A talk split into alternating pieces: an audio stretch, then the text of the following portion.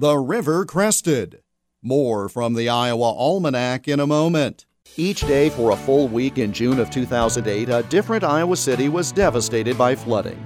One Week in June is the only book that tells the story of those historic floods, from Mason City in the north to Burlington in the south and everywhere in between. More than 200 amazing full color photos document the damage and the recovery. It's our featured book this week at totallyiowa.com.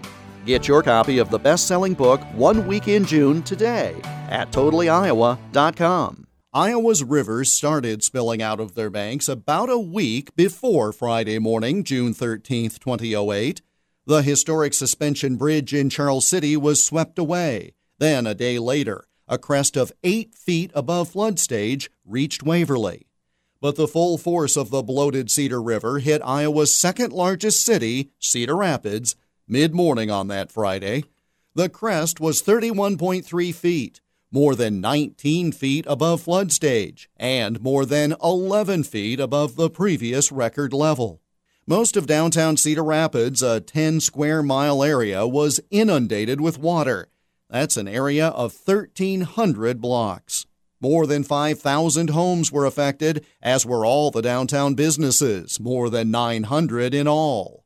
Mays Island, which included City Hall, the county courthouse, county jail, and federal courthouse, was flooded up to the second floor level. All but one of the city's wells was flooded. That was saved thanks to hundreds of volunteers and a massive sandbagging effort.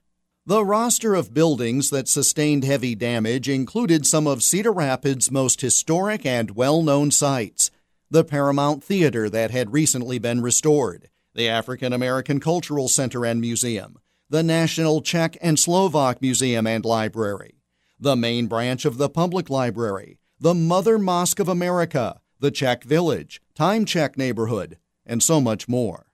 Not much of Iowa was left unaffected by the massive floods that summer, but for sheer scope of devastation and river level, nothing matched the crest in Cedar Rapids at more than 19 feet above flood stage on this date in 2008. And that's Iowa Almanac for June 13th. Follow us on Twitter and Instagram at Iowa Almanac. Until tomorrow, I'm Jeff Stein.